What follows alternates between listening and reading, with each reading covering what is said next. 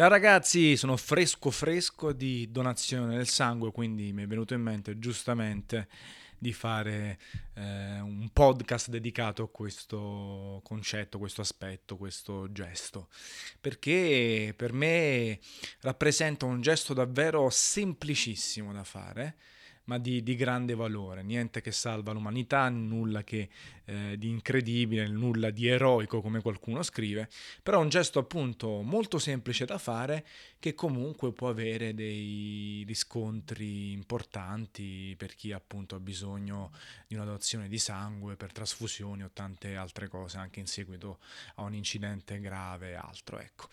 Quello che mi preme sempre fare è e mitigare tutte le paure che ci sono attorno a questa donazione di sangue che per qualcuno viene vista come una roba insormontabile, per chi ha paura del lago, perché magari una volta gli è stato proibito di farlo, perché è anche pigro, perché non va in ospedale a donare oppure eh, in un centro Avis eh, anche in mezzo alla strada e sono tutte secondo me paure barra impedimenti sciocchi. Ovviamente chi non può per davvero perché ha ehm, delle cose che non gli permettono di donare da eh, malattie, interventi chirurgici, un tatuaggio fatto prima di quattro mesi dalla data della donazione, oppure ha sofferto malattie o interventi chirurgici che non gli permettono di donare, ok. Però tantissime persone invece non lo fanno per uh, pigrizia innanzitutto, perché che palle devo andare all'ospedale, oppure devo ricordarmi ogni tot di andare a donare e quindi passa il tempo e non si fa. Allora, queste persone eh, possono trovare un po' la forza di fare un gesto che alla fine sicuramente rimane anche egoistico, no? perché poi c'è chi arriva e dice no, alla fine è sempre egoismo personale, va benissimo, però è meglio fare un gesto di tale egoismo e quindi magari mettere a disposizione il proprio sangue anziché non fare nulla, comunque sempre 1-0 per il gesto egoistico, anche se poi uno è felice di farlo.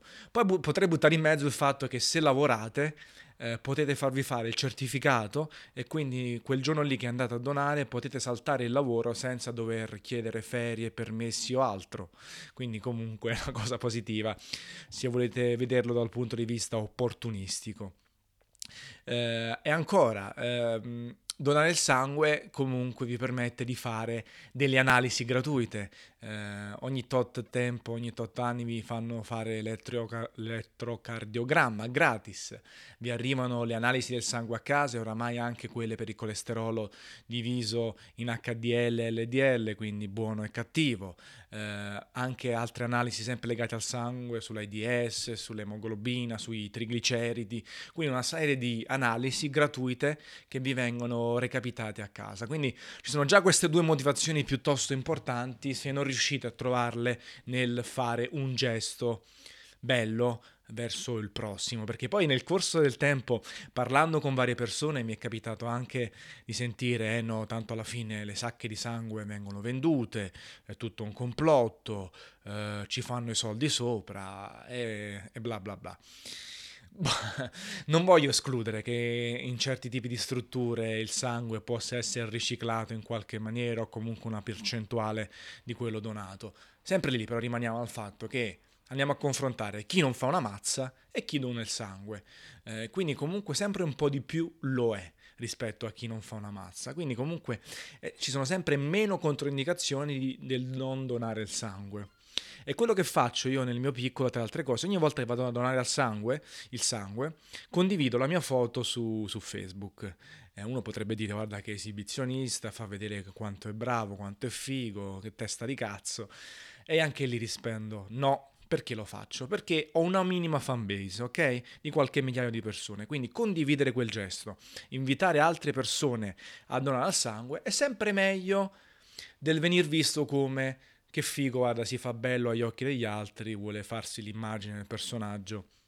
Uh, figo e anche altruista perché qualora dovessi riuscire a convincere soltanto una persona con quella foto avrei fatto di meglio di non pubblicare la foto non dire a nessuno che ho donato il sangue e tenerlo per me quindi postare la foto e convincere almeno una persona è sempre meglio di non postare la foto e fare il tipo tranquillo e, e rilassato. E anche questa cosa io la, la, estendo sempre ai personaggi pubblici, quelli reali, non io che sono magari leggermente conosciuto nel mio ambiente, nell'ambiente videogiochi, un po' pizza.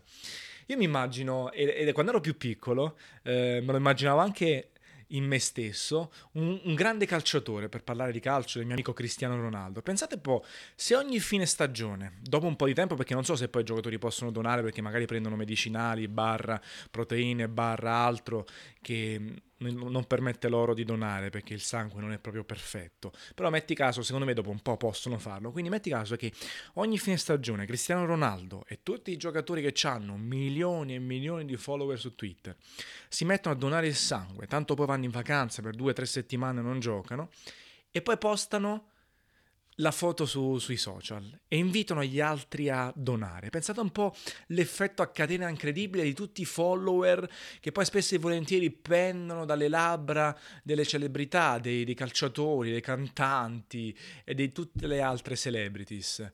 Quindi, che ne so, Ronaldo 30 milioni di follower, secondo me almeno 100.000 persone vanno a donare al sangue. Mm, sono troppe, 20.000 persone vanno a donare il sangue su, su, 20 milioni e quindi pensate che indotto di sangue viene dato a tutte le strutture ospedaliere che sono sempre in difetto, ne hanno sempre bisogno, soprattutto in estate. Quindi sarebbe una cosa meravigliosa, fantastica, gratuita, mh, mm, senza alcunissima controindicazione al di là dei, dei complottisti che invece magari vedono chissà che.